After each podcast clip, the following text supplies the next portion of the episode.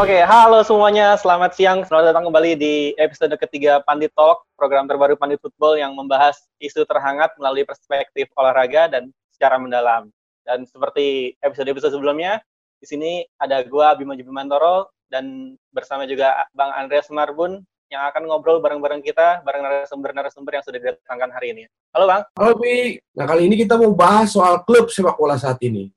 Gimana sih klub sepak bola akan menjalankan roda bisnisnya ke depan dan juga kemudian soal respons dari pemain dalam rangka uh, bisnis klub ke depan. Dan tentunya di masa pandemi ini juga pasti ada dampak-dampak yang yang terkena ya imbas dari pandemi kepada klub dan para pemain ya. Dan di sini untuk membahas itu semua kita udah mendatangkan uh, expertnya langsung pelakunya di bidang bisnis klub sepak bola ada Mas Andika Suksmana dari Persija Jakarta. Halo Mas. Halo Abi, Andreas. Ya, Mas Andika ini adalah sekarang menjabat sebagai Direktur Marketing dan Bisnis di Persija Jakarta, benar Mas? Kita pakai title-nya sekarang uh, Chief Marketing Officer. Oke, okay. Chief Marketing, Chief Marketing Officer Persija Jakarta. Dan sebelumnya juga sudah uh, berpengalaman banyak di dunia industri olahraga dengan mendirikan Footballisius sebagai salah satu perusahaan sports management di Indonesia. Tapi gak abal juga, Bi. Kalau kita nggak ngundang perwakilan pemain, nggak tahu pemain, nggak tahu apa ini nih, gue juga nggak ngerti. Selamat siang, Mas Bonario Astaman. Selamat siang, Bang Andreas. Abi. Halo Mas. Andika, semuanya. Mas Popon. Terserah ini mau perwakilan pemain atau perwakilan komentator, karena kalau lihat saya tadi kayaknya hostnya lagi baca skrip semua ini bawah ini.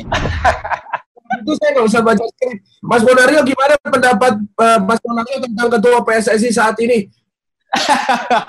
Wah, langsung serius ini kita bahasanya. Katanya santai tadi. ya ya. Mas Bonario Astaman ini GM Asosiasi Persepak Bola Profesional Indonesia. Betul, Mas? Ya, betul. Ya, mantan gelandang sekaligus kapten tim nasional Indonesia, pernah main di berbagai klub besar di Liga 1 dan pernah menjadi pencetak gol terbaik Piala Asia 2004. Betul Mas? Iya, yang yang nggak sengaja, yang nggak sengaja itulah. Kalau tadi kan saya ceritanya Mas Dika kan soal The Footballisius yang kemudian menjadi salah satu pionir dalam perusahaan sports management di Indonesia. Kalau kali ini saya akan memperkenalkan Ponori Astaman, pemain yang pensiun dini karena sudah tahu nikmatnya menghasilkan duit di luar sepak bola, menjadi sportcaster, menjadi entertainer. Jangan. Nanti nanti orang salah paham dikira benar kok pensiun dini 38 pensiun dini. Waduh dihujat nanti itu kita. Lebih nikmat mana duit di lapangan hijau atau duit di luar lapangan hijau, Mas? Kalau duit, kalau duit itu sama-sama nikmatnya, mau dapatnya bagaimana, cuma tantangannya kan waktu dapatnya. Emang host nih ngerjain ini ya. Oke nih di, di episode kali ini kemarin kita udah ngelempar ke sosial medianya Pandit Football uh, ke netizen Pandit Football kalau mau ketemu dengan pengurus klub apa sih yang mau ditanyain dan di sini salah satu pertanyaan yang paling banyak ditanyain dan uh, salah satu ini ditanyain oleh Dirgantara HTM. Pertanyaannya adalah sebenarnya bisnis klub sepak bola itu menguntungkan nggak sih, Mas Andika Sukmana? Oh, langsung nanya ke Mas Andika nih. Waduh, pertanyaannya langsung. Kalau ngomongin masalah keuntungan ya pasti harus ada sisi optimisnya gitu kan kalau berbisnis dari sisi resiko uh, bisnisnya memang kalau misalnya ini ngomongin perusahaan yang which is sekarang lebih bagus lagi di Indonesia semua sudah merasa bahwa uh, ya berkomitmen bahwa dalam sebuah klub sepak bola ini produknya adalah uh, sepak bola gitu kan. Nah, uh, gimana caranya meretas dari sisi aset-aset uh, klub sepak bola itu tentunya yang masih mungkin belum semua memahami gitu elemen-elemen uh, dari sisi pemisahan bahwa bisnis match day uh, pertandingan bisnis uh, kemudian first teamnya sendiri dari tim seniornya ini yang berlaga. Terus kemudian dari sisi akademi dan uh, sekolah sepak bolanya. Setelah itu juga baru level ke bisnis uh, marketing media dan hal-hal uh, yang memang memerlukan sebuah investasi yang harus benar-benar serius gitu. Kadang selama ini kan konvensional banget sepak bola itu dipandang dan boleh dikatakan sepak bola Indonesia sangat lambat sekali, sekali menuju industrinya.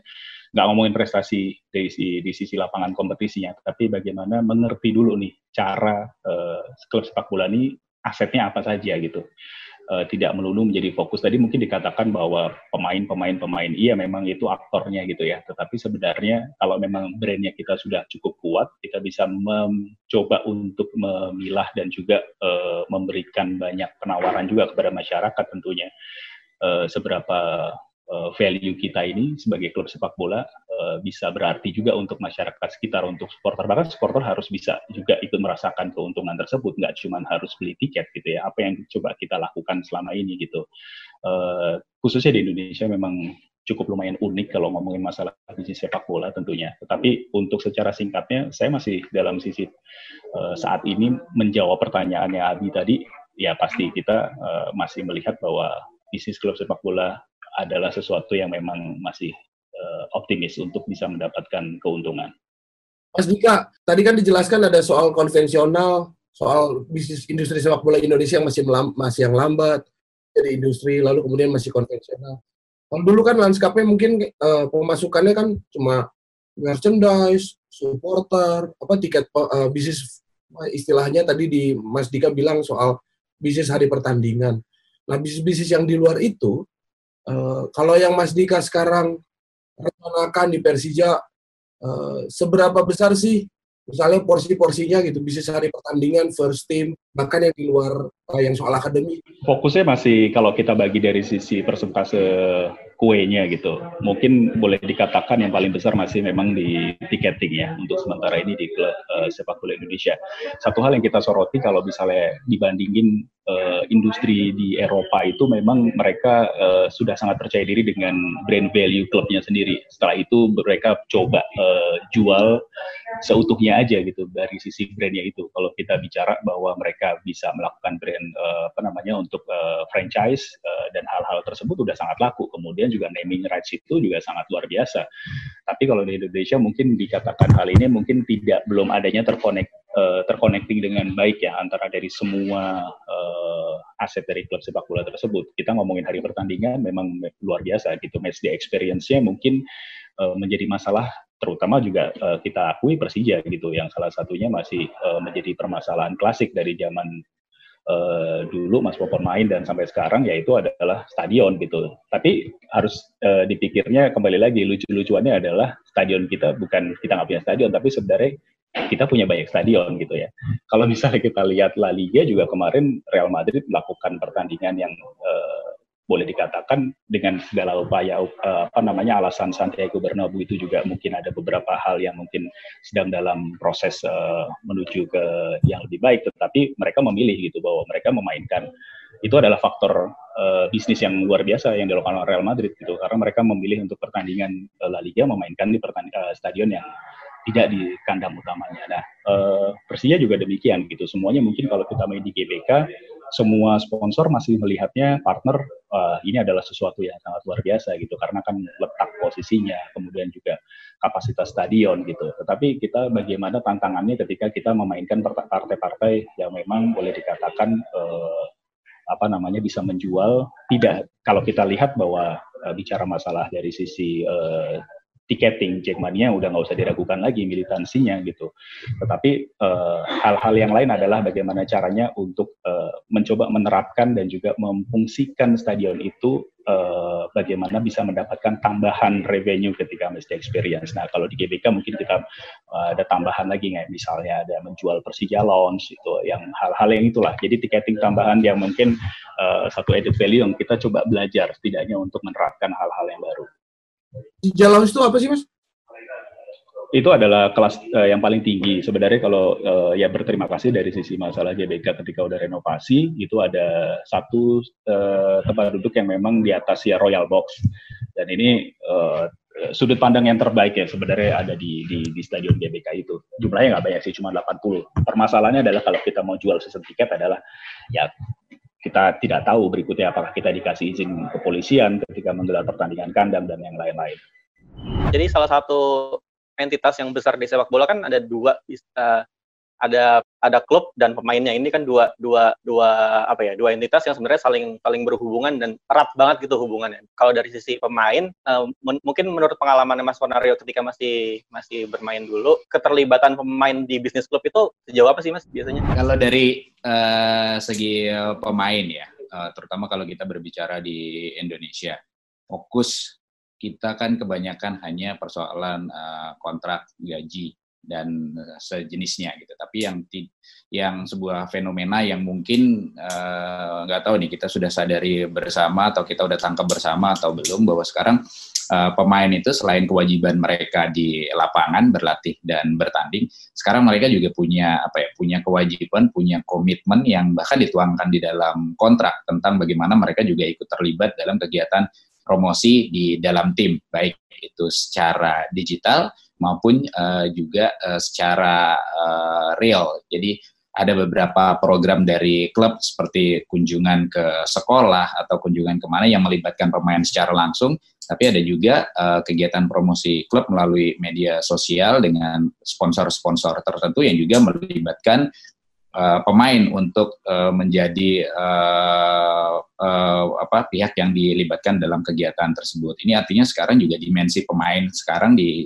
eh, sepak bola Indonesia sudah mulai berubah nih menuju ke area atau ke arah uh, industri, ke arah uh, bisnis karena mereka bukan hanya dituntut untuk uh, performa di lapangan, tapi mereka juga dituntut untuk melakukan kegiatan promosi di luar lapangan. Bahkan kayaknya sih bukan nggak mungkin ya nanti uh, penilaian pemain itu bukan hanya perekrutan pemain itu bukan hanya dari sisi teknisnya aja, tapi juga dari sisi bagaimana si pemain uh, mempunyai apa ya, mempunyai aset dalam engagementnya dia terhadap para fansnya di media sosial ini menjadi sebuah pertimbangan baru saya pikir dari sebuah klub untuk merekrut pemain nantinya.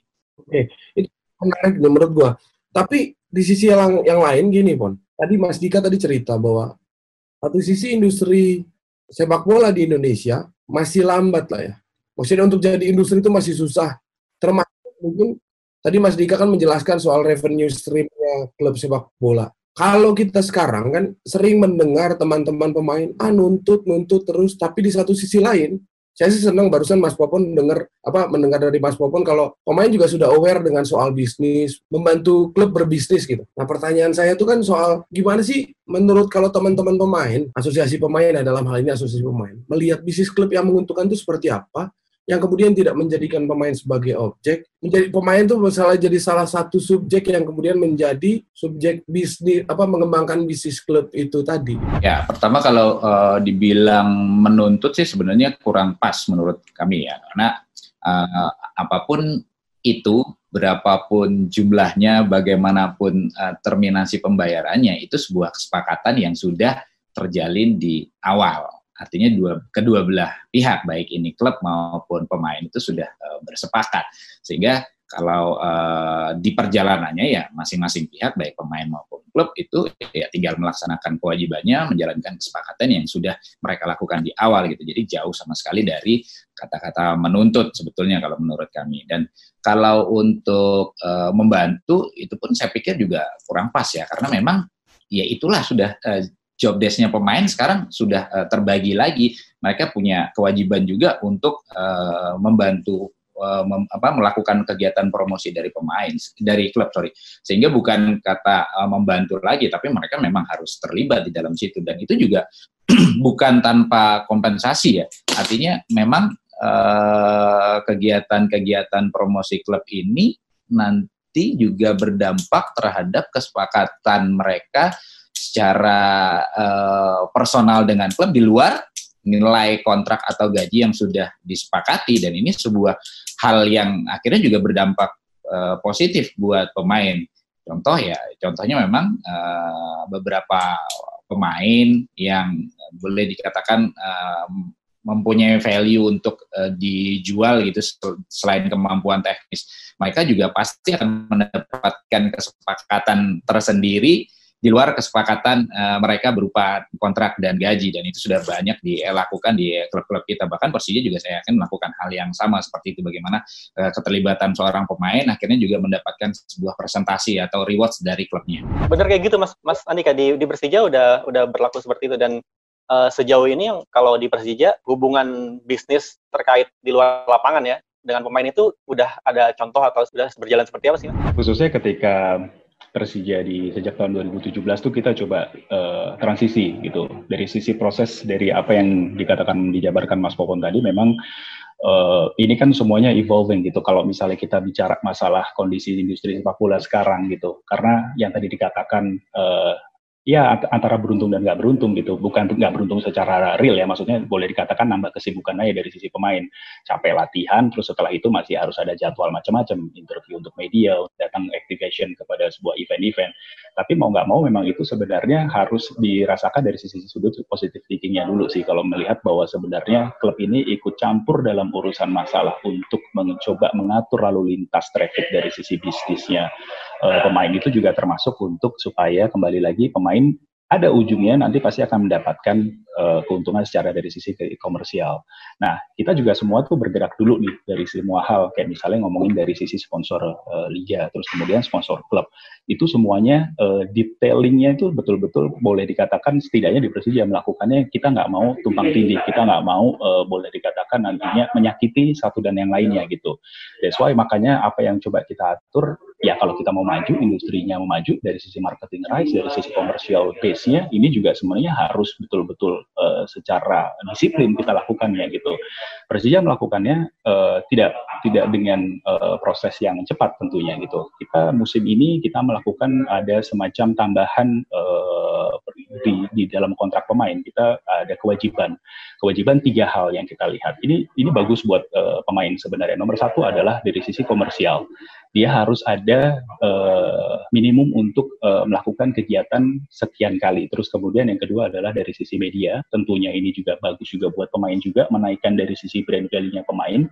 Ketiga dari sisi masalah CSR. Nah, ini kembali lagi tiga hal komponen utama ini yang harus dipahami bahwa semuanya uh, dari sisi sudut pandang pandangnya pemain pasti akan mendapatkan uh, keuntungan baik itu uh, secara instan ataupun nantinya juga dilihatnya adalah Mas Popon tadi katakan perekrutan pemain itu belum tentu juga masalah teknis nomor satu, tapi ketika klub ingin menginginkan suatu uh, minimum bar yang di, di set oleh request mungkin dari sisi investor, dari sisi sponsorship, semua kembali lagi bisa jadi take a look dari sisi daftar list pemain tadi gitu. Oh, ini yang sudah cukup oke, okay, Inggrisnya bagus, komunikasinya bagus, jadi ada beberapa hal yang nantinya mungkin uh, terlihat bahwa memang semuanya harus sudah diatur dengan rapi. Nah, itu yang tadi mungkin uh, peran dari sisi uh, bisnis marketing medianya Persija gitu di sini. Jadi betul-betul bahwa kita coba uh, berikan apa namanya semua pemahaman bentuk komunikasinya, public speakingnya, uh, mereka harus post seperti apa gitu. Jangan sampai uh, naruh aja hashtag manajemennya udah salah gitu di Instagram itu kan menjadi sebuah tua akhirnya nanti jangan dilihat bahwa oh kok pemainnya copy paste aja nih klien atau digital agency-nya. That's why makanya akhirnya kita tuh semuanya sudut pandangnya klub. Kita ingin menjadi sosok yang betul-betul uh, menjadi rumahnya para pemain tentunya. Kalau misalnya ada sesuatu ya datang ke kantor ngobrol sama kita uh, buka bareng kontrak gitu. Jadi betul-betul ada pemahaman bahwa semuanya kita bertujuan satu gitu sebenarnya. Itu sih.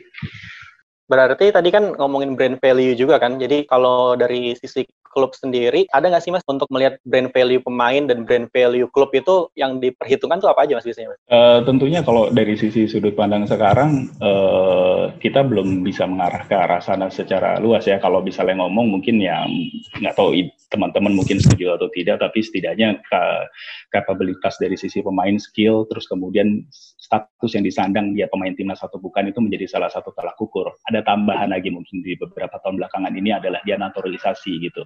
Setidaknya uh, naturalisasi ini kan ceritanya menjadi suatu uh, komponen uh, cap yang yang yang menjadi juga salah satu yang diinginkan oleh sama klub gitu. Terus kemudian hal-hal lain yang mungkinnya dari sisi marketing boost gitu. Apakah memang dia memang perannya dia di sosial medianya followersnya banyak. Hal-hal itu tentunya pasti uh, apa namanya uh, ikut diperhitungkan sih. Mulai mulai setidaknya mulai mulai sekarang nih uh, klub mulai mau arah ke sana. Selain itu uh, misalnya kan tadi kan kalau pemasukan klub kan ada beberapa pos ya Mas ya. Ada ticketing, terus merchandise dan uh, sponsor ya, ya, ya kan? Betul. Sponsorship Persija kan salah satu sponsor yang lumayan banyak kan sponsornya yang masuk ke Persija. Sementara biasanya pemain juga punya apa ya? Punya punya produk-produk tersendiri yang dia udah di endorse gitu. Itu sering nggak ada terjadi bentrokan lah mungkin mungkin pemain di endorse sama pemain uh, sama sponsor yang merupakan kompetitor dari sponsor Persija itu gimana uh, menanggulangi Mas? Uh, proses transisi di awal memang agak sulit gitu. Kalau dikatakan uh, kita kan boleh dikatakan ingin menerapkan suatu regulasi tersebut di di dalam kontrak pemain juga ada tambahan lah. Kalau misalnya kita berikan uh, referensi misalnya di satu salah satu pemain Persija mungkin sudah terikat dengan uh, band kompetitor lain. Nah, kita paling uh, mencoba mencari solusinya otomatis harus berbicara dari sudut pandang uh, sponsornya dulu gitu, memberikan pengertian bahwa si pemain A tidak bisa terima karena memang ada beberapa hal uh, kompetitor yang udah dijalankan gitu. Tetapi kadang-kadang juga uh, apa namanya ya, otomatis mereka paham lah karena kan gini uh, yang yang harus diketahui juga oleh teman-teman uh, dari sponsor itu juga kadang-kadang atlet sepak bola itu udah jauh lebih uh, apa namanya uh, advance gitu boleh dikatakan dibandingkan uh, teman persyaratan terutama untuk mengajak kerjasama ya. Kalau misalnya dari sisi selebriti segala macam mereka cukup betul-betul kelihatan uh, ya udah jam uh, tanggalnya available kapan pun bisa diajak. Tapi kalau atlet sepak bola khususnya atlet sepak bola gitu karena pagi sore bisa jadi jadwal latihan tergantung pelatih terus kemudian e, mau ngajaknya juga kembali lagi harus mood pemain juga kalau misalnya habis menang terus nggak ada masalah dia ikutan activation posting segala macam tapi kalau misalnya e, klub sedang mengalami uh, proses yang betul-betul sulit gitu. Itu tentunya menjadi salah satu tolak ukur juga bahwa uh, kita harus memberikan edukasi tersebut juga kepada teman-teman uh, partner kita. Jadi memang klub ini menjadi penengah sih sebenarnya juga gitu bahwa kita memberikan hal yang gimana caranya nggak bisa terus-terusan juga yang mungkin tadi kita bahas di awal pemain menjadi salah satu uh, target bahwa mau coba dijual terus-terusan itu juga kita uh, klub memahami juga bahwa memang at the end kembali lagi prestasi di lapangan itu menentukan semuanya. Kalau dari APPI sendiri Mas, untuk kan ini tadi dari klub sudah menyatakan bahwa emang brand value-nya pemain itu penting kan dan jadi salah satu tolak ukur untuk perekrutan juga dari kalau dari APPI sendiri ke pemain-pemain itu udah ada arahan nggak sih Mas untuk ya setidaknya memperbaiki sosial media lah terus cara dia berpenampilan gitu itu sejauh mana uh, apa ya kayak ada penyuluhan mungkin atau ada sesuatu dari APPI mas? Hmm, ah bahasanya penyuluhan. Kalau soal itu nggak ada yang uh, spesifik dari asosiasi karena kita juga melihat bahwa si pemain sekarang ini awarenessnya juga udah luar biasa ya tentang uh, uh, image gitu. Jadi mereka juga udah mulai sadar, udah mulai ngerti bahwa image itu juga penting buat mereka gitu. Sehingga uh, apalagi banyak pemain yang sekarang sudah punya agent ya kan, agent pribadi. Sehingga uh, hubungan mereka dengan agent juga uh, salah satunya menumbuhkan edukasi tentang bagaimana pentingnya soal uh, pentingnya soal image terutama sekarang di masa media sosial ini untuk seorang atlet untuk seorang pesepak bola khususnya karena mereka juga sudah terhitung selebriti uh, lah dengan banyaknya fans, dengan banyaknya engagement, dengan banyaknya followers mereka di media sosial. Tapi yang satu hal yang menarik yang bisa saya uh, sampaikan di sini adalah apa yang disampaikan oleh uh, apa uh, Dika tadi bagaimana sekarang klub itu memang benar-benar harus uh, evolving. Jadi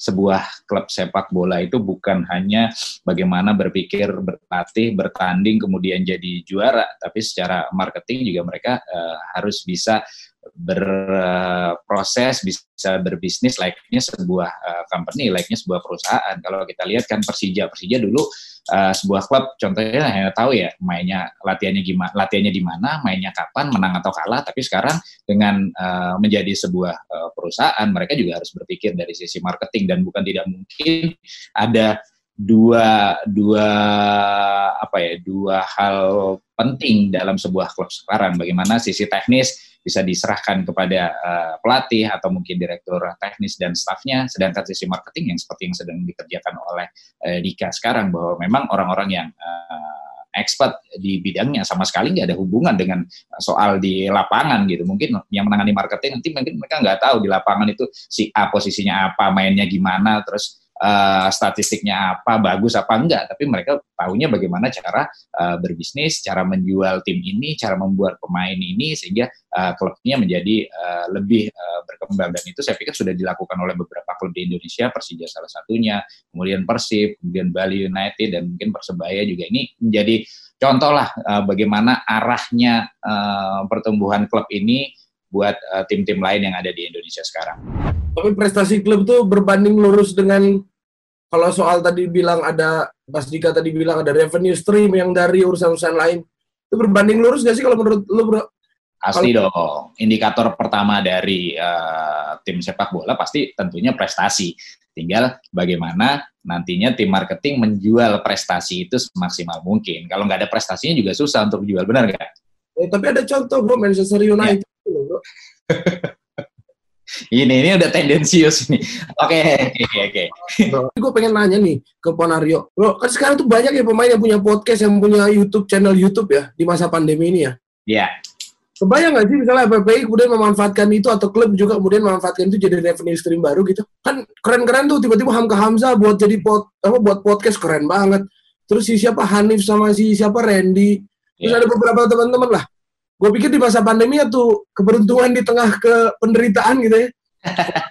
mungkin dipotong gajinya dipotong apa ya semua pemain ya dipotong gajinya karena mengingat pemasukan klub juga mungkin nol gitu. Di sisi yang lain juga teman-teman pemain juga banyak yang punya kreativitas lain yang bisa nyari tempat nyari duit yang lain gitu. Ya itulah namanya uh, situasi seperti ini menuntut kreativitas, menuntut inovasi. Jadi mungkin itu salah satu yang uh, dilihat oleh para pemain ini sebagai sebuah peluang ya buat mereka. Karena kan ya itu tadi mereka sekarang engagementnya memang luar biasa ya tentu di media sosial. Jadi mereka memanfaatkan value itu memonetize value itu sehingga memang jadinya ya, seperti yang kita lihat beberapa pemain uh, udah jadi youtuber punya podcast sendiri dan lain-lain. Tapi ke depannya tidak uh, bukan tidak mungkin ini akan bisa bekerja sama dengan klub di mana mereka bermain tentunya ya kan? Kayak beberapa klub sudah melakukan bahkan saya sempat lihat uh, Borneo mereka melakukan itu uh, di account uh, official timnya dengan memanfaatkan atau uh, bintang pertama adalah Diego waktu itu kalau nggak salah itu juga membantu bagaimana engagement antara supporter dengan si pemain juga dengan klubnya yang bersangkutan gitu sehingga ya harus bisa bagaimana kita beradaptasi kemudian mengcombine semua ini menjadi sama-sama uh, menguntungkan baik buat si pemain maupun buat uh, klubnya juga. PPI juga berarti harus menyiapkan bro. Siapa tahu teman-teman itu berpikir mencontoh mencontoh seniornya yang bernama Ponori Astaman. Daripada jadi main bola mendingan jadi youtuber aja duitnya lumayan gitu. Kalau ya kalau dari uh, PPI-nya sendiri juga memang pasti menyiapkan ya. Jadi uh, proyek ke depan kita juga kan soal uh, financial planning. Tapi uh, untuk podcast kita sudah pernah juga bikin lebih isinya kalau untuk APPI lebih memanfaatkan media ini sebagai media untuk mengedukasi pemain. Artinya program edukasi ini kan banyak hal yang harus disampaikan, jumlah pemain juga uh, sangat banyak di Indonesia untuk bisa berkomunikasi langsung, terutama di saat seperti ini juga tidak mungkin. Kemudian juga kalaupun mungkin untuk berkomunikasi satu satu persatu dengan pemain pasti akan memakan waktu yang cukup lama. Sehingga kita mencoba memanfaatkan media ini untuk menjadi sebagai sarana edukasi buat uh, pemain. Bukan buat bukan buat keren-kerenan buat gaya-gayaan. Itu nomor dua nanti. Yang penting edukasinya dulu tersampaikan. Kalau ada chance lain baru kita akan berpikir ke arah sana gitu. Belum gue lanjutin, nih gue pengen menyampaikan kepada Mas Dika sebagai Chief Management apa uh, Chief Marketing Officer. Jadi ceritanya Asosiasi Pemain Profesional Indonesia dan Panit Football Indonesia dalam beberapa waktu ke depan, kita pengen buat ini, Mas. Buat kayak kelas. Kelas teman-teman buat para pemain dari pemain senior sampai ke level pemain muda, bahkan kalau bisa dari jangkauannya luas sampai ke pemain-pemain calon-calon pemain profesional ke, ke depan. Kita pengen buat kelas kayak personal branding dan ke, kelas financial planning, perencanaan keuangan buat teman-teman yang pemain-pemain muda. Nah, berarti juga keterlibatan mungkin ya Persija terlibat ya Mas Ponario ya. Iya. Ya. Keren keren keren. Lebih apa salah satu apa ya sumbangsi kita lah bersama-sama buat industri sepak bola agar jadi lebih baik lah. Gue ini kan penasaran sebenarnya. Tadi ngomongin revenue stream. Tadi gue Mas Dika tadi sempet sempet bilang soal merchandise. Gue tadi menanya soal proporsi pertama. Berapa banyak mana sih yang paling besar soal persentase pemasukan klub? Nah, gue pengen nanya soal tadi salah satu adalah soal merchandise. Makanya pertanyaan tuh merchandise itu salah satu hal yang menarik yang jadi revenue paling salah satu yang revenue paling besar nggak di Indonesia khususnya Persija. Terus yang kedua adalah ini pembajakan ini kan luar biasa ya. Dari dulu sampai sekarang tuh nggak nggak kurang. Terus kemudian soal tindakan juga misalnya untuk mengurangi pembajakan juga mungkin sudah dicoba banyak opsi. Tapi banyak juga apa eh, pembajakan tuh jauh lebih cepat jauh lebih kreatif jauh lebih canggih gitu dibanding kemudian kita mengatasinya gitu Nah pertanyaan gua, seberapa besar uh, pemasukan dari merchandise? Yang kedua, kalau misalnya dengan di tengahnya pembajakan, gimana sih cara mengatasinya teman-teman gitu, khususnya di Persija sekarang? Kalau bicara besarnya, setidaknya mungkin merchandising sekarang udah harus uh, beranjak ke nomor tiga ya, gitu. Setelah tiket, sponsorship, setelah baru itu merchandising. Setidaknya Persija udah mulai mengarah ke sana. Terus uh, kita udah benahi semua, kita belajar juga bahwa ada masa transisi tadi, mencoba untuk uh, tetap melihat bahwa pengalaman kita berdekatan dengan brand apparel. Ini kembali lagi di Indonesia ini kan cukup unik. Tadi masalah uh, dibicarakan masalah bajakan itu tentunya juga ada komponen yang betul-betul akhirnya masuk juga ke area uh, apa namanya bisnis merchandise itu tersendiri. Kita cukup bangga tahun ini dengan aparel juara. Uh, mungkin uh, malah tidak ada sama sekali kebocoran desain. Itu yang uh, kita melihat bahwa ini salah satu komponen yang bisa kita jaga gitu. Ya maksudnya uh, bahwa sampai di uh, hari launching desain kita tidak ada satupun yang bocor. Tapi kembali lagi kalau ngomongin masalah produk bajakan yang memang mungkin masih menjadi salah satu saya nggak tahu bahwa memang kita juga coba untuk bicara sama kepolisian, ada semangat yang sama sebenarnya, tetapi apakah itu akan menjadi sebuah hal yang kemudian menjadi sebuah isu yang nantinya ke depannya juga klub tidak seakan-akan kehadiran kita tidak juga menjadi salah satu uh, unsur yang bermanfaat gitu ya untuk industri uh, yang lain gitu. Nah, makanya uh, setidaknya mulai menerapkan kan klub-klub di Indonesia termasuk Persija kita bagaimana caranya untuk setidaknya melihat bahwa kita memberikan solusi ada tiga harga dari sisi jersey, dari sisi player issue, terus kemudian replika, ada versi supporter juga. Ini yang kita keluarkan uh, bagaimana caranya untuk setidaknya mengikis dan memberikan opsi kepada teman-teman uh, supporter bahwa daripada ya otomatis mereka itu edukasi itu juga harus diberikan uh, bahwa ya udah lo ketika menginginkan untuk signing pemain si A otomatis juga bantuin klub untuk dari sisi uh, beli merchandise langsung uh, yang dari sisi official. Nah ini yang makin coba kita terus uh, galakan komponen uh, knowledge tentang bagaimana cara berbisnis merchandising ini tentunya kita uh, juga langsung uh, bekerja sama juga dengan expert-expertnya langsung. Nah biasanya kan juga mungkin uh, klub-klub yang lain ataupun dari sisi federasi yang lain juga gitu. Mau coba lihat dari start from basic tapi kalau boleh dikatakan uh, sekelas Persija juga kita nggak bisa juga uh, langsung mencoba untuk hanya uh, sekedarnya jadi kita langsung mencoba untuk menerapkan semua teknologi apa pun unsurnya vendor terus kemudian hal-hal yang kaitannya sama teman-teman uh, agent yang lain agensi maksudnya untuk bisa menerapkan dari sisi apakah itu penjualan lewat digital terus kemudian hal-hal yang lain tentunya uh, seperti ala-ala klub-klub dari Eropa juga yang coba kita terapkan. Oke, tadi kan sempat disinggung masalah supporter juga ya terkait dengan merchandising dan engagement uh, antara pemain, klub dan supporter.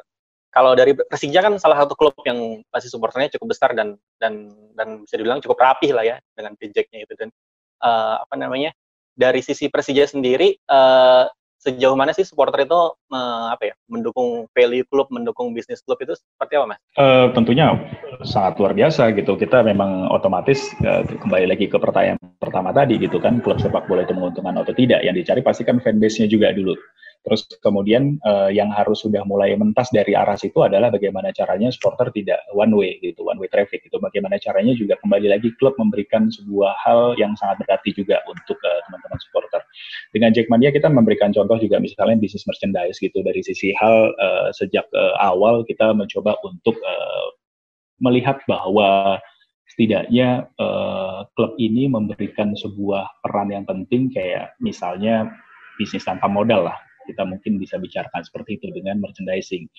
Teman-teman Jackmania memberikan verifikasi terhadap semua teman-teman supporter yang berbisnis tentang merchandising, uh, dipilih mana yang layak, mana yang uh, dalam satu visi yang sama, terus kemudian setelah itu baru uh, diberikan edukasi bahwa memang dengan khususnya di tahun ini di musim 2020 ini kita memulai dengan aparel baru terus kemudian satu visi yang sangat uh, boleh dikatakan semuanya merasakan lah dari semua elemen bahwa itu dari sisi klub dari sisi supporter dari sisi aparel juga. Tentunya kita saling berjalan beriringan untuk bisa uh, mencoba terus uh, berkolaborasi gitu. Nah inti tentunya uh, tidak kita harapkan tidak uh, tidak hanya dari sisi bisnis merchandise dan kita lakukan biasanya juga ada bisnis yang dilakukan dari sisi kegiatan sponsorship, event. Nah itu ini ini ini yang selalu kita uh, komunikasikan uh, sebagai sebagaimana caranya juga kita mencoba untuk uh, selalu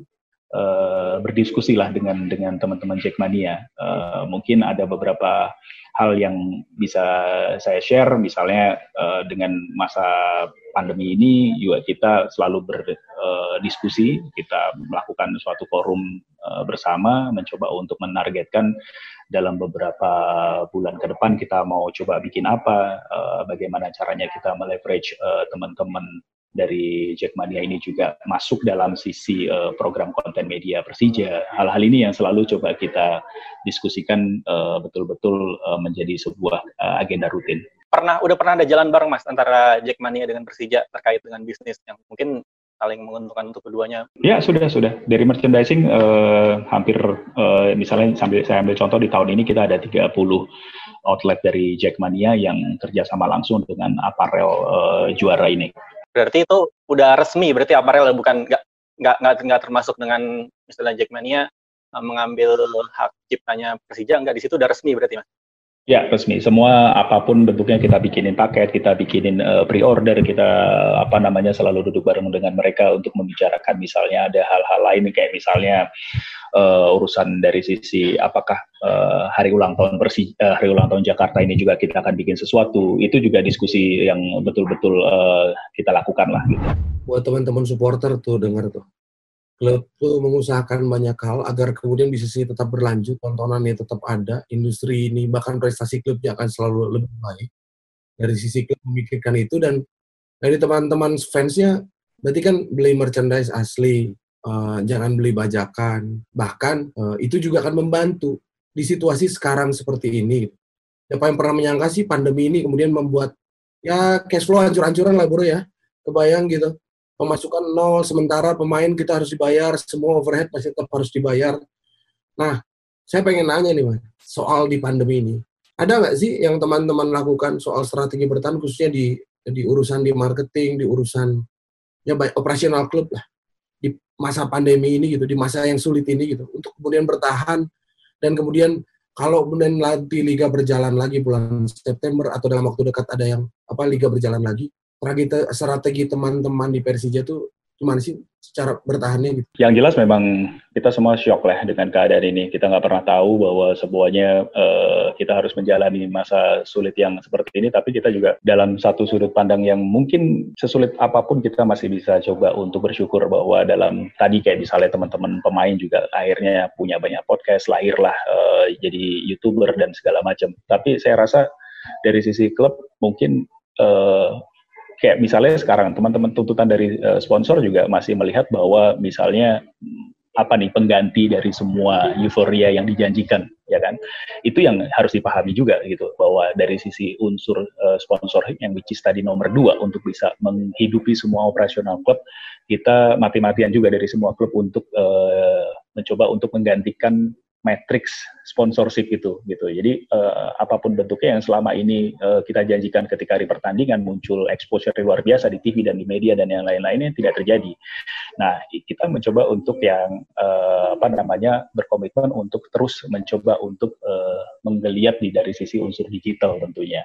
Uh, media Persija ini boleh dikatakan ya kita cukup bersyukur uh, di YouTube Persija kemudian di sosial media yang lain uh, kita betul-betul uh, mempunyai impact lah dari sisi masalah engagement, masalah reach dan yang lain-lainnya. Tapi mungkin uh, semua harus fleksibel gitu ya, terutama di bulan-bulan awal uh, bahwa uh, teman-teman uh, sponsor juga kita berterima kasih juga pemahaman mereka juga ya udah akhirnya mengerti bahwa ini bukan masalah cuma adalah kesulitan di Indonesia ini adalah dunia tidak ada jalan tikus lagi yang untuk bisa untuk mencoba mencari sekecil apa pun. Nah, kalau Persija untuk uh, di bulan terutama di Maret dan April uh, itu mencoba untuk fokus bagaimana kita re, uh, regroup, replanning, uh, mencoba untuk melihat bahwa uh, situasinya seperti apa. Setelah itu juga berkomitmen uh, masuk ke uh, apa namanya setelah beberapa minggu kita langsung melakukan donasi, kita memberikan edukasi kepada teman-teman pemain luar biasa juga sumbangsi mereka gitu ya. Ada ya tidak hanya sumbangan cash tapi juga barang-barang berharga mereka dilelang, teman-teman Jackmania merespon dengan sangat luar biasa juga.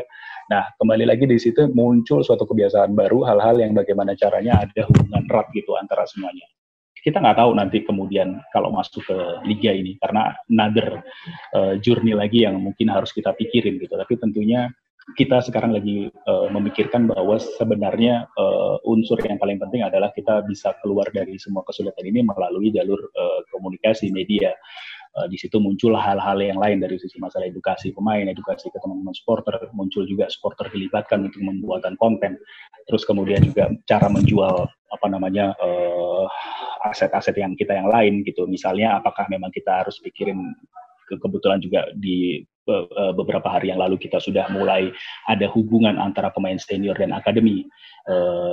nantinya mungkin kita juga bisa keluarkan konten-konten yang lain yang nantinya juga kita harapkan dari teman-teman sponsor juga bisa jump in juga masuk untuk bisa support. Nah ini teknologi-teknologi ini yang sebenarnya mungkin tadi teman-teman dari Pandai Football ya, saya apresiasi luar biasa mempunyai kelas uh, workshop dan ini tentunya juga akan menjadi suatu bahasa yang yang sama gitu yang kita lihat bahwa pemahaman kesemuanya ini untuk demi kemajuan industri sepak bola Indonesia sih. Jadi uh, saya rasa uh, kita nggak tahu karena perubahannya hampir setiap hari gitu ya uh, di dunia ini dan kita selalu terima penawaran offering dari mana pun yang mencoba untuk uh, setidaknya mencoba untuk membantu kita keluar dari kesulitan ini. Kan 2015 kita juga pernah mengalami hal serupa ketidakpastian yang serupa lah tapi tidak lebih parah dari hari ini gitu. Kalau dulu 2015 kan liga berhenti sponsor, saya nggak tahu berhenti atau pengurangan nilai atau berhenti total.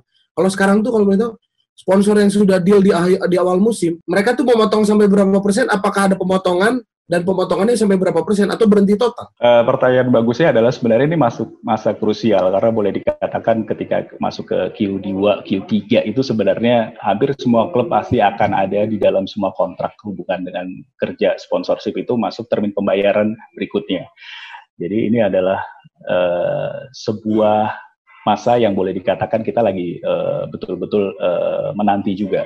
Kita mau mencoba untuk uh, menunggu juga uh, resminya uh, surat dari federasi, surat dari uh, liga mengatakan bahwa masa depan kompetisi akan seperti apa. Tentunya akan sangat uh, dari sisi bisnis marketing itu sangat ditunggu karena otomatis kita akan melihat uh, replanning itu masuk ke dalam negosiasi, masuk ke semua hal yang nantinya akan dituangkan ke hal-hal yang kaitannya kita bisa lihat sekarang Liga Jerman, Liga Spanyol semuanya sudah melihat bahwa ya udah exposure TV is number one gitu dari sisi digital mereka juga sangat growing sekali gitu. Tapi uh, semua juga sudah akhirnya bisa ya ini adalah kehidupan new normalnya gitu bahwa kayaknya udah biasa aja gitu nonton pertandingan yang nggak ada penonton gitu ya. Malah kelihatannya di Bundesliga saya lihat uh, luar biasa sekali. Tidak ada uh, perubahan yang signifikan dari sisi masalah uh, kualitas pertandingan gitu untuk tanpa penontonnya. Jadi uh, ya kita harapkan semuanya akan apa namanya dari teman-teman sponsor uh, tidak ada tidak ada pemotongan sih untuk ke semua klub ya terutama. Tapi eh, ini ini ini gimana caranya kita cukup lincah untuk bisa menyiasati sesegera mungkin bagaimana caranya bisa menerapkan eh, penggantinya. Tapi otomatis kita harus tunduk terhadap eh, peraturan pemerintah. Kita nggak boleh bikin A B C D E itu tentunya pasti kita akan ikuti semua protokolnya. Gue sengaja nggak nanya soal berapa pemotongan gaji yang dilakukan oleh uh, Persija kepada pemainnya tapi yang gue tanya adalah berapa jumlah pemotongan dari pemasukan dari sponsor. Kalau soal pemotongan gaji kita tanya ke Ponario aja, Bi. Gimana Mas? Kalau kalau dari pemain sendiri kan ya pemain salah satu yang terkena dampak besar juga ya dengan dengan berhentinya dengan berhentinya kompetisi otomatis uh, kegiatan pemain juga terganggu dan ya pemasukan yang yang terganggu paling parah gitu. Uh, kalau dari sisi pemain sendiri uh, dalam tiga bulan terakhir ini gimana kondisinya Mas? Iya kalau soal isu pemotongan gaji ini memang berlaku global ya di seluruh eh, liga-liga uh, sepak bola di seluruh dunia di negara lain juga hal ini berlaku gitu ya. karena memang kondisinya uh, sangat beda. Seperti contoh di Indonesia sangat beda dengan 2015 waktu itu uh, liganya berhenti tapi masih memungkinkan untuk dilaksanakan aktivitas sepak bola yang lain. Kalau sekarang kan memang benar-benar stop total yang namanya kegiatan fisik sepak bola itu memang apa pun bentuknya sekarang memang harus stop total sehingga ini jadi kendala terbesar memang. Cuman kan di sini yang perlu kita cermati adalah pertama bagaimana proses dari negosiasi tentang pemotongan gaji. Terus yang kedua adalah sebetulnya skemanya. Uh, yang pertama kalau kita berbicara skema tentu uh, bisa mencontoh klub-klub di Eropa walaupun uh, kondisinya tentu berbeda dengan klub-klub yang ada di Indonesia. Mereka sebenarnya uh, hanya apa ya hanya sedikit yang melakukan uh, pemotongan gaji. Yang lebih tepatnya adalah merubah skema uh, pembayaran gaji kepada si pemain. Jadi kalau ada berita yang mengatakan bahwa klub uh, di Serie A melakukan pemotongan gaji sampai 70% sehingga si pemain hanya menerima 30% bahkan beberapa bulan mereka rela untuk tidak dibayar. Hal-hal seperti itu coba lebih dicermati lagi sebetulnya bagaimana kelanjutannya setelah judul di awal tadi. Karena yang terjadi adalah bahwa pembayaran mereka itu sebenarnya di cancel atau di pending eh, di pending sorry bukan di bukan dipotong uh, sama sekali gitu jadi artinya uh, contoh misalkan dibayarkan hanya 30% tapi 70 persennya juga nanti akan uh, dibayarkan setelah uh, kondisi kembali normal uh, aktivitas sepak bola kembali bisa berjalan uh, seperti biasa gitu ya. Ini bukan 100% langsung dipotong sebesar 70%. Itu kalau kita berbicara uh, tentang skema bahkan uh, kalau saya waktu itu berbicara dengan Egi, sekarang pun walaupun sudah uh, liganya sudah kembali berjalan di uh, Poland, gaji mereka itu nggak langsung kembali ke 100%, tapi sekarang dibayarkan di kisaran 50% dulu. Tujuannya uh, tujuannya untuk apa? Tujuannya juga untuk menjaga ketahanan sustainability dari klubnya sendiri gitu. Jadi artinya kan ini walaupun kita lanjut nih, tapi belum ada jaminan pasti 100% bahwa nggak akan ada kendala lagi atau nggak. Contohnya second wave ya Uh, kalau kita berbicara tentang COVID ini masih terbuka kemungkinan nanti kita bisa lanjut, tapi di tengah jalan uh, ada second wave, COVID ini kembali berkembang dan memaksa semuanya harus dihentikan. Itu salah satu antisipasi di Poland yang dilakukan saat uh, saya berkomunikasi dengan Egi. Tapi nanti 50% sisanya gimana? 50% sisanya ya nanti akan dibayarkan saat memang kompetisinya sudah uh, selesai. Artinya semua agenda ini udah bisa dilaksanakan. Ini ini salah satu contoh juga tentang skema. Lalu kalau berbicara tentang proses sebenarnya yang lebih berkepentingan itu adalah uh, pemain dengan klubnya karena mereka adalah dua pihak yang bersepakat terhadap kontrak yang mereka tanda tangani. Jadi porsi paling besar ya sebetulnya ada di pemain dengan klubnya. Nah, caranya macam-macam. Bisa kesepakatan secara kolektif antara tim satu tim gitu dengan si klub atau mungkin ada uh, pengecualian terhadap uh, satu atau dua uh, pemain yang value-nya berbeda dengan pemain yang lain dengan klubnya itu dikembalikan ke uh, negosiasi antara si pemain dengan klubnya. Nah, adapun kalau berkaca dengan situasi di Indonesia tentang keputusan dari federasi di beberapa bulan yang lalu, sebenarnya sih juga itu tidak salah gitu ya. Tapi menjadi tidak tepat karena tidak semua pihak yang berkepentingan dilibatkan dalam proses tersebut gitu. Siapa yang paling berkepentingan ya dua dua tadi pemain dengan klub gitu sehingga Uh, yang ideal adalah melibatkan semua ini, melibatkan pihak klub, melibatkan pihak pemain, kalau ada PT Liga sebagai operator, kemudian dari federasi, duduk itu berdiskusi, berdiskusi bersama tentang mencari uh, solusi.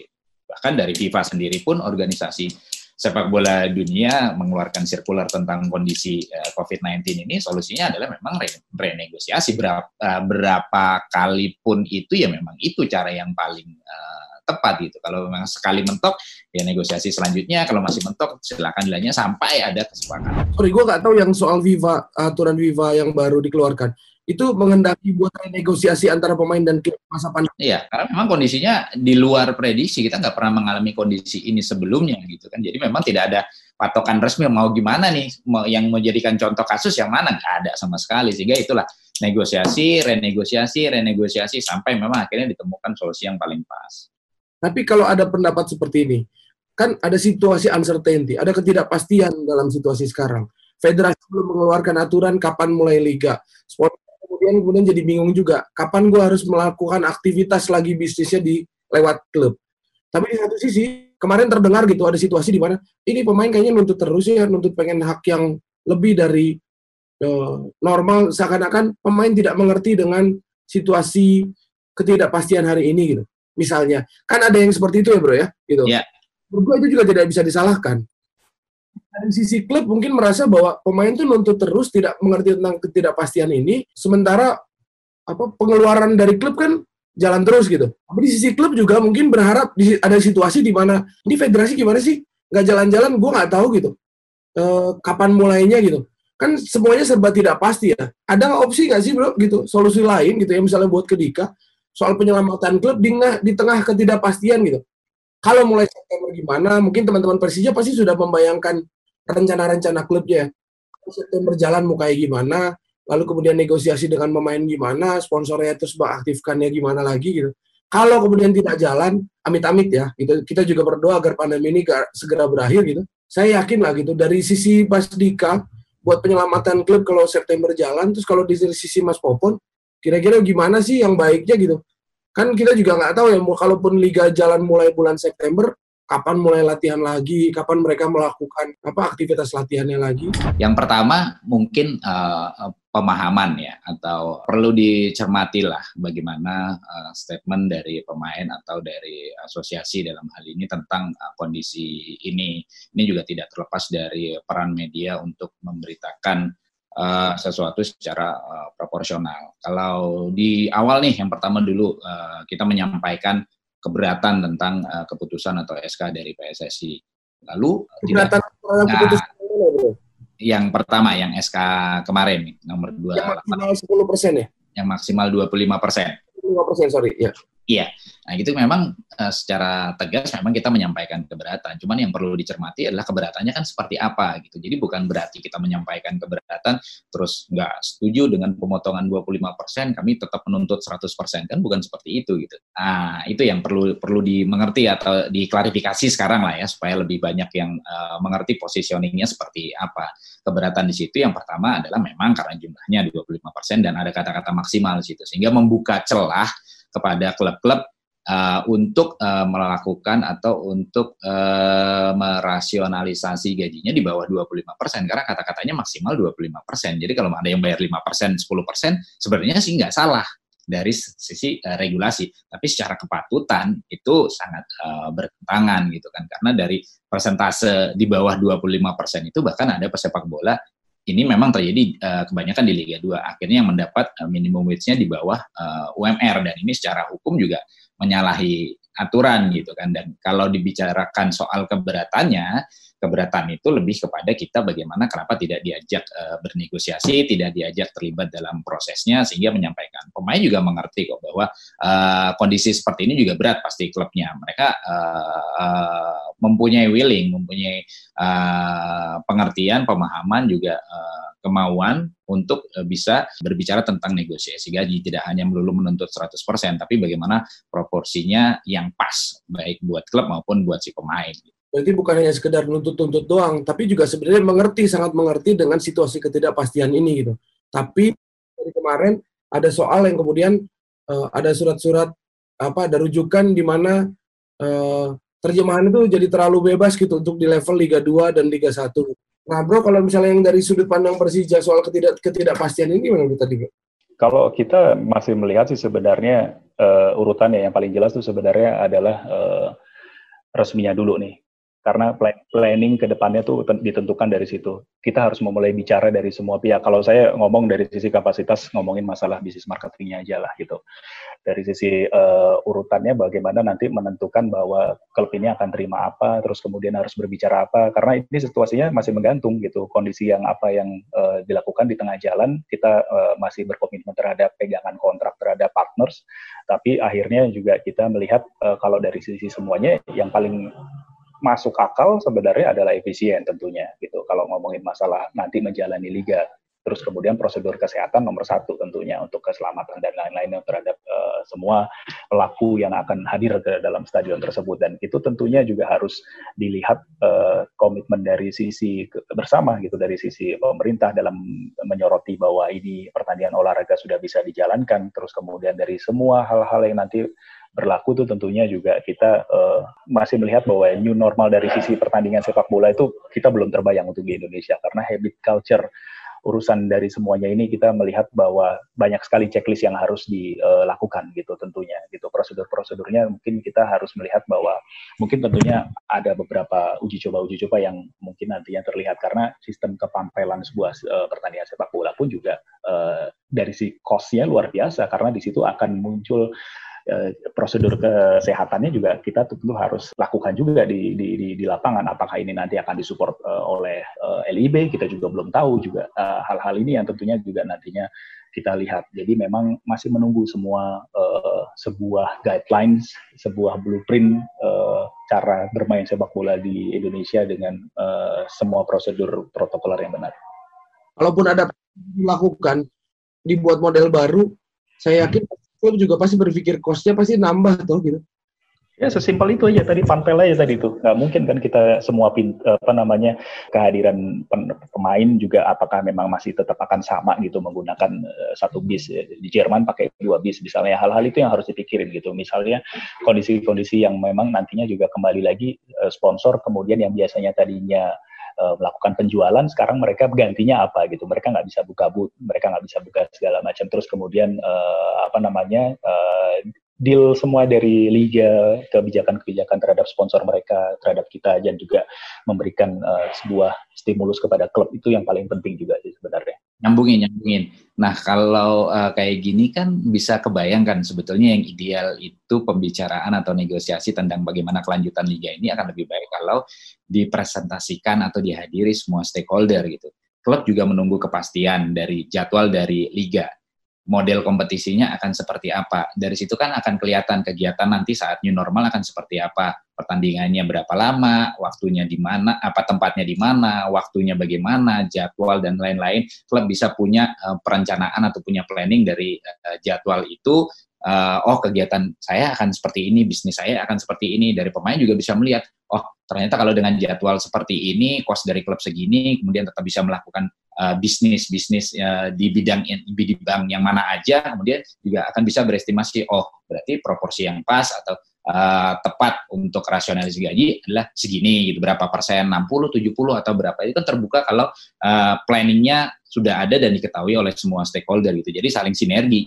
Gue mau balik lagi Mas Dika, kalau dari sisi bisnisnya Mas di kondisi new normal ini, udah ada belum rencana inovasi dari Persija untuk me, apa ya mengakali, kondisi lah dengan kondisi yang terbatas seperti ini, tapi masih bisa tetap jalan aktivasi dengan sponsor lah atau mungkin interaksi dengan dengan supporter nanti gimana. Kalau klub-klub luar kan kita udah ada melihat misalnya kalau yang udah jalan Bundesliga dia pakai screen di tribun atau dia ya ada ada isu-isu bisa nonton dari drive-in dari dari parkiran gitu. Itu udah ada belum mas Persija ke arah sana? Uh, baliknya tadi masalah dari sisi kejelasan semuanya sih yang kita tunggu. Jangan sampai uh, amit-amit gitu ya penonton supporter nggak bisa datang ke stadion, tapi kegiatan nonton barengnya itu menjadi klaster baru gitu itu yang kita takutkan tentunya. Tapi uh, kita masih tunggu semuanya prosedur bahwa seperti apa nih inovasi juga jangan semua akhirnya juga uh, uh, tidak ada teknologi gitu. Semua bergantung kepada uh, cuma salah satu TV yang menyiarkan terus kemudian tidak ada kemudahan-kemudahan lain gitu. Nah hal-hal yang ini yang sebenarnya nantinya juga kita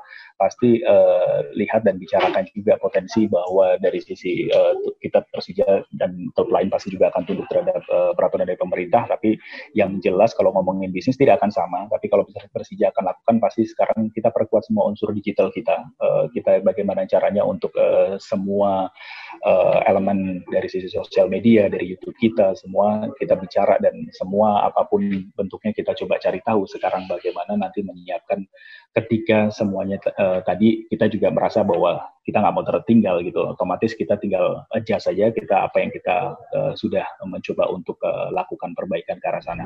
Berarti emang uh, untuk aktivasi sponsor semuanya emang sekarang ber, bisanya di digital ya mas dan cara memaksimalkannya itu gimana mas? Persija kalau gue lihat di beberapa laporan sebagai salah satu tim di Indonesia yang uh, engagement di sosial medianya paling tinggi kan, hmm. itu strateginya sejauh ini gimana? kita coba lihat sebenarnya nggak akan sama ya kondisinya. Kalau kita lihat mungkin Mas Popon main zaman Persija dulu, ditonton laga-laga klasik, itu juga sebenarnya psikologi dari viewers itu kan sebenarnya mau ada experience langsung, data fakta yang memang bisa dibicarakan ketika saat itu gitu ya. Tidak uh, tidak tidak melulu membalikkan uh, suasana zaman dulu terus kemudian masalah memori segala macam itu mungkin menjadi salah satu hal yang yang biasa saja nggak seperti ketika otomatis memang uh, apa namanya pertandingan berlangsung gitu. Orang mengatakan mungkin ketika bicara masalah oke okay, semuanya nonton YouTube ketika lagi uh, work from home, tapi yang terjadi sebenarnya uh, viewers semuanya di YouTube tuh kan semuanya jamnya turun gitu, hoursnya semua turun dan itu terbukti bahwa memang masyarakat uh, tentu lagi ngatur strategi gitu, efisiensinya nih mau ke arah mana. Nah tentunya ini yang nantinya uh, kita lihat dan kita selalu adaptasi sih dan itu harus cepat. Kalau Persija ngomongin masalah uh, dari sisi YouTube, terus kemudian ada interaksi di uh, Instagram misalnya untuk bisa terus uh, berkomitmen, kita selalu mencoba untuk berengagement uh, yang baik uh, dengan teman-teman Jackmania. Adaptasi pasti akan dilakukan lah ya Bro ya, uh, bahwa kemudian untuk mencari revenue dalam bentuk lain, stream yang lain, klub pasti akan mencari model baru bahwa kemudian butuh kepastian untuk ke depannya agar kemudian strategi-strategi adaptasi tersebut bisa diterapkan dengan optimal. Nah kalau dari lu, lu pon, kalau dari lu bro pon, kalau teman-teman pemain, kira-kira kalau strateginya di masa pandemi ini, kalau misalnya mungkin ada usulan ya, juga jadi bagian dari usulan. Tapi pertanyaan dulu deh bro, gue mulainya gitu. Kalau teman-teman dari APPI pengen liga jalan cepat September, atau sebenarnya pengen pandemi dulu beres, bro? Baru kemudian baru pasti dulu beres pandemi dulu baru jalan gitu. Pertimbangan utama dari semuanya tetap uh, kesehatan dan keselamatan. Jadi protokol itu nggak bisa ditawar, kemudian juga kondisi COVID-19 di Indonesia itu juga tidak bisa ditawar. Nah kalau kita berbicara tentang kondisi secara keseluruhan kan mungkin disiasati Eh, bisa disiasati dengan uh, pertandingan hanya dilaksanakan di beberapa uh, titik atau di beberapa daerah tertentu yang saat ini sudah dikategorikan sebagai green zone untuk COVID-19.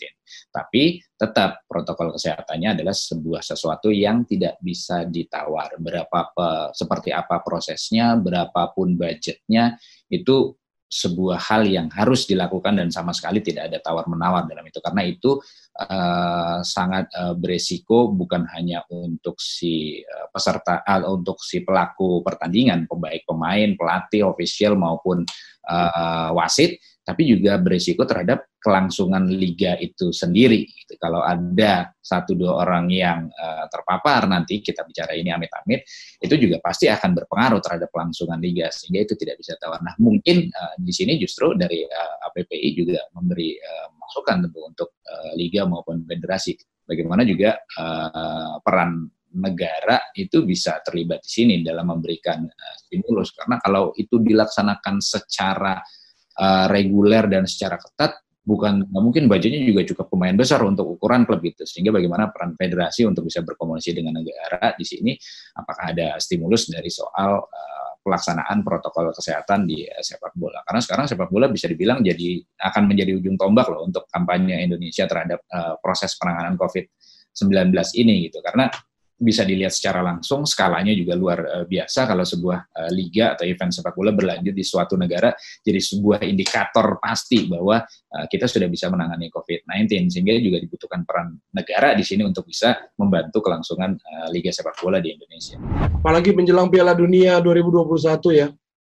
Indonesia harus benar-benar membuktikan bahwa model penanganan, model apa menangani uncertainty di urusan sepak bola harus harus cepat. Akhir kali ini ya, kalau dari Mas Andika Sukmana dan Mas Monar Yastaman, harapannya gimana sih Mas dengan kondisi sekarang dan kondisi bisnis, kelangsungan bisnis sepak bola Indonesia ke depannya ini? Kalau dari sisi saya sih sebenarnya uh, kita mau coba ada planning yang jelas lah. Rutenya ini sebenarnya uh, akhirnya nanti uh, dibawa ke mana gitu. Kalau bisa kita lihat ya kita secara rasional melihat bahwa sebenarnya ini kan tidak akan mudah untuk kembali lagi gitu. Dari memang shiftingnya ini memang betul-betul dari sisi uh, klub, semua komponen stakeholders dari sisi semua uh, sepak bola ini harus melihat bahwa uh, kita sama-sama nih berpikiran. Tadi workshop tadi yang di, mau dibuat dibuat oleh Pandit dan APP itu sangat penting juga untuk bisa menyuarakan juga bahwa memang uh, mindset dari sisi kita semua uh, pemain, manajemen, official, uh, pelatih semua itu memang semuanya memang harus uh, kembali lagi bahwa meyakini bahwa ini adalah sebuah tahapan uh, new normal yang baru gitu. Semua unsur tidak cuma masalah dari sisi kesehatan aja, tapi perilaku dan juga masalah dari sisi bisnis. Karena yang mau coba kita lakukan otomatis sekarang kalau bicara sama teman-teman partner ngomongin ini bicara scope berbeda bisa ngomongin dari sisi brand marketing gitu. Mereka pemahamannya adalah semua uh, marketing director dan urusan-urusan yang berada di sana tentunya juga pasti akan melihat bahwa ini ada tuntutan target yang mereka uh, lihat sebagai sesuatu yang memang uh, arahnya akan menjadi sesuatu yang baru pasti. Saya lebih tertarik bagaimana kita mengambil uh, pelajaran lah ya dari situasi seperti ini. Ada satu hal yang bisa paralel sebetulnya baik itu uh, buat pemain maupun buat klub adalah bagaimana pentingnya di sini planning ataupun mengelola aset atau mengelola uh, bisnis dan finansial baik oleh klub maupun oleh uh, pemain sendiri. Karena berarti dalam mengelola klub kita tidak bisa hanya berpikir kita dapat dana atau dapat budget atau dapat sponsor berapa satu tahun ini kemudian kita habiskan untuk membangun tim. Sekarang berarti sudah harus mulai mikir bahwa dana yang kita dapat tahun ini bagaimana kesinambungannya tahun depan. Apakah masih ada yang bisa di save atau memang posnya akan digunakan tahun depan. Sehingga kalau ada apa-apa seperti ini klub itu uh, lebih uh, tahan. Ketahanannya bukan hanya setahun tapi mereka bisa survive satu tahun ke depan atau bahkan dua tahun ke depan begitu juga dengan pemain ini salah satu uh, pertimbangan kenapa kita perlu uh, memberikan edukasi soal financial planning kepada pemain adalah sama, pemain juga seperti itu. Mereka dapat kontrak tahun ini, katakanlah 500 juta, 1 M, bukan berarti itu harus habis juga di tahun ini. Bukan berarti mereka harus berharap, uh, hanya berharap, oh, oke okay, tahun depan gue akan dapat kontrak lagi dari klub ini, waktu gue main misal 1-2 tahun, berarti gue masih bisa dapat segini, tapi jangan berpatokan ke situ. Bagaimana mengelola apa yang mereka punya sekarang untuk bisa sustain 1, 2, atau 3 tahun ke depan. Pos-pos mereka harus uh, pos pengeluaran mereka harus benar-benar ditata. Mana yang pos untuk emergensi, mana pos buat investasi, mana pos memang yang habis untuk kebutuhan uh, sehari-hari. Itu perlu di, di di planning itu perlu ditata. Sehingga kalau ada kejadian lagi seperti ini mereka bisa bertahan gitu loh tanpa uh, seperti sekarang harus uh, ibaratnya uh, sangat tergantung dengan gaji dan kelangsungan kompetisi. Tapi kalau itu mereka bisa ditata dengan baik, mereka bisa berinvestasi, mereka bisa melakukan model uh, bisnis yang bisa sustain satu tahun atau dua tahun ke depannya. Gitu. Industri yang berkelanjutan, industri sepak bola yang lebih maju, dan industri yang tahan banting ya bro ya. Betul.